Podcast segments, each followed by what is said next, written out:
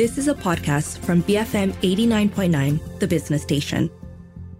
7.36 a.m. You're listening to The Morning Run. I'm Shazana Mokhtar with Wang Xiaoning and Philip See. Less than a year since the collapse of Silicon Valley Bank, unease is brewing again in the realm of U.S. regional lenders, this time centering around New York Community Bank. Last week, NYCB revealed losses of 252 million US dollars in the fourth quarter with a half a billion dollar worth of provision for credit losses.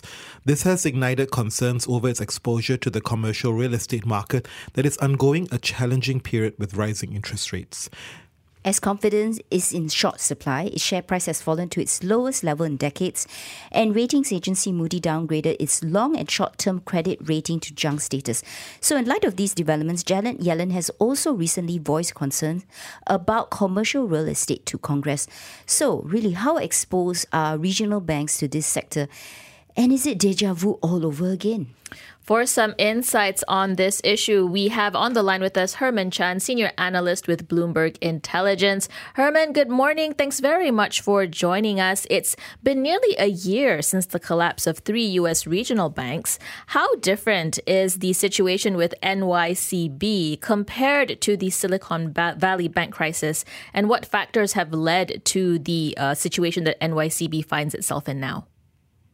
Sure. Thanks, and thanks for having me. Good morning. Uh, it's there are some similarities, but there are also also some differences. Uh, I guess the big difference with respect to New York Community's issues relative to Silicon Valley Bank is that SVB was really originally focused on potential losses in the securities portfolio within that institution, whereas for New York Community Bank, there are a, a, number of concerns. One, you, you mentioned credit quality, but second is that when they crossed over the $100 billion US uh, dollar asset mark, uh, it did usher in tougher regulatory requirements, and, and, they seem to be having a tough time adjusting to that. So there's a need for higher capital. There's a potential need for higher reserves on their commercial real estate portfolio, increasing liquidity. So, uh, from that standpoint, there are some differences, but the similarities are really focused on their niche business. SVB was focused on the niche business of catering to startups and venture capital. Um, so it's very monoline focus, whereas New York Community is very, very much focused on the apartment lending arena in New York City. I guess everyone's minds are wondering whether this is an isolated situation, right? Is there a broader exposure regional banks have to commercial real estate loans? Yes, um, I would say that for for regional banks, uh, it, commercial real estate is one of the biggest, uh, if not the biggest business for for many commercial banks in the United States. Uh, but we should narrow the focus. Um, really, the the areas that are most potentially stressed are in office uh, commercial real estate, given the work from home phenomenon after the pandemic. So there there's a lot of uh, offices that aren't worth what they were three, four, five years ago. So, and given where interest rates are, there's higher refinancing costs, and, and the value of those loans are value of those properties aren't where they were before. So it is going to create some potential losses for the industry, but uh, to the ex- to what extent is really going to be the question going forward. Okay, but as you mentioned, these regional banks tend to be rather niche so, mm-hmm. in terms of what you're covering, which banks are then well positioned in this environment? Yeah, it's going to be the banks that are more diverse in their business model within their loan portfolio that have relatively low, either low exposures to stressed areas like uh, office commercial real estate. Uh, I would say, on average, the, the banks that I cover, the largest US regionals, only have about 2% of their loans uh, related to office commercial real estate. So it's going to be a fairly digestible issue. Um, and then banks like PNC, US Bank, Truist are the largest regionals in the US that have more diversified businesses, more fee income businesses that can help weather some of the issues that are occurring on the loan side. I wonder whether the beneficiaries of this rather negative news are the big bigger banks, the likes of your JP mm-hmm. Morgan, Bank of America, especially for depositors who read these headlines. Do you think that's going to be the case? So there'll be a shift to to what these quality large names instead? Yeah, I think that that has happened ever since the Silicon Valley episode of last year, where a lot of uh, larger corporations that may have had relationships with um, some regional banks may have shifted a lot of their deposits over to the largest U.S. banks just because they're viewed as more safer. They have, for example, they have higher capital ratios.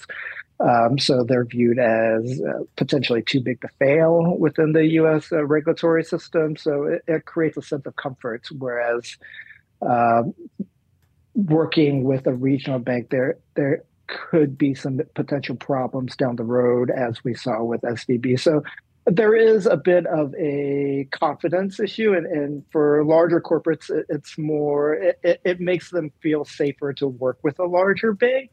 I would say that for retail customers, there is deposit insurance in the U.S. where anything below 250,000 U.S. dollars is guaranteed and insured by the U.S. government. So there's less of a worry there for for consumers. Herman, what happens next to NYCB? Do you see them getting out of this current situation that they're in?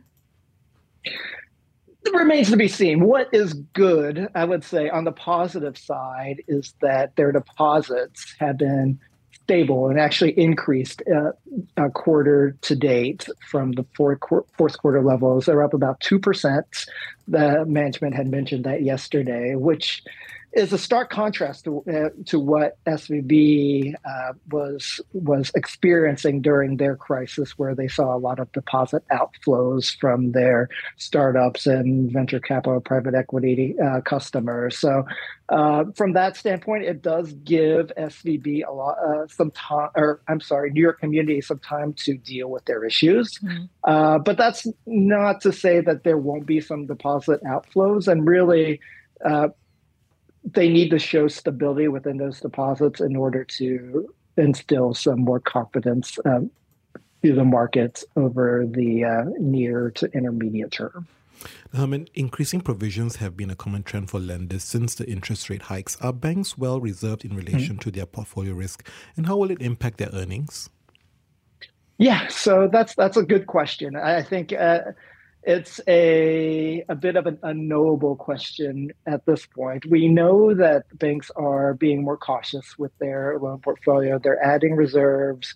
Um, so for, for some banks, they have as much as 10% uh, reserves against their office uh, commercial real estate loans. So in our view, that's pretty strong coverage that should help them weather the storm.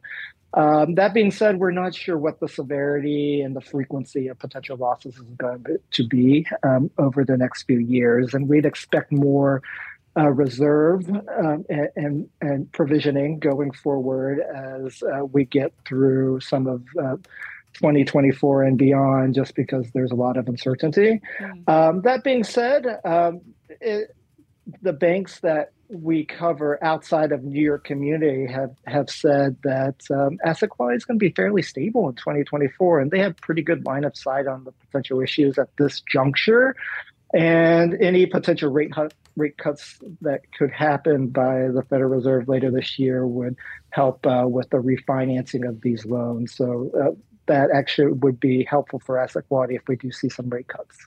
Herman, do you think that the regulators are going to change the way these regional banks are supervised and perhaps cons- uh, make some tweaks to the capital ratios required or provisioning? Mm-hmm. Yeah, so that is pretty top mind, right? After the episodes of last year with Silicon Valley Bank, First Republic, Signature all failing.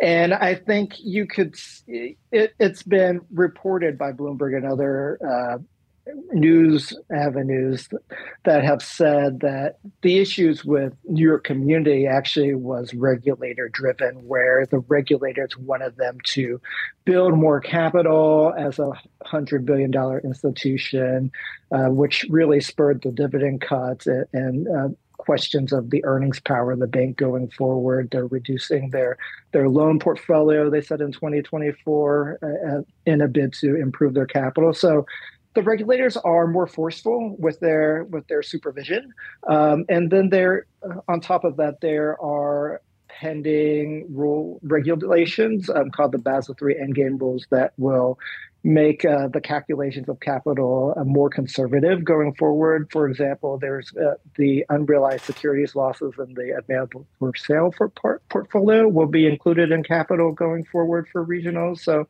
it's going to make a uh, more stringent regulatory regime, um, and we're just awaiting the final rules on that front. Herman, thanks very much for speaking with us. That was Herman Chan, senior analyst with Bloomberg Intelligence, helping us to understand what's happening with the uh, New York Community Bank and uh, what that says about the broader landscape of U.S. regional banks, especially amid the changing, I think, interest rate environment that's taking place. Well, the lower interest rates gives them a bit of a breather, right? Because mm. more likely they'll be able to refinance their books at a lower level, and maybe there'll be more loans growth. But the flight to of to quality in terms of the capital, in terms of deposits, not going to be great. But doesn't look like there's going to be such big contagion effect like what we saw yeah. with the Silicon Valley Bank episode way back in March. Relatively more isolated, I think. Well, yeah. that's I think because everybody's like, you know, let's mm. let's watch what's happening, and like you said, maybe this is a Fed engineered kind of a slowdown in a way. Well, we'll be watching this space. Uh, it's 7:48 a.m. We'll head into some messages, but when we come back, what's uh, what are some of the good uh, practices that we should uh, use when we make our car journeys during this CNY festival? Stay tuned. BFM 89.9. You have been listening to a podcast from BFM 89.9, the business station. For more stories of the same kind, download the BFM app.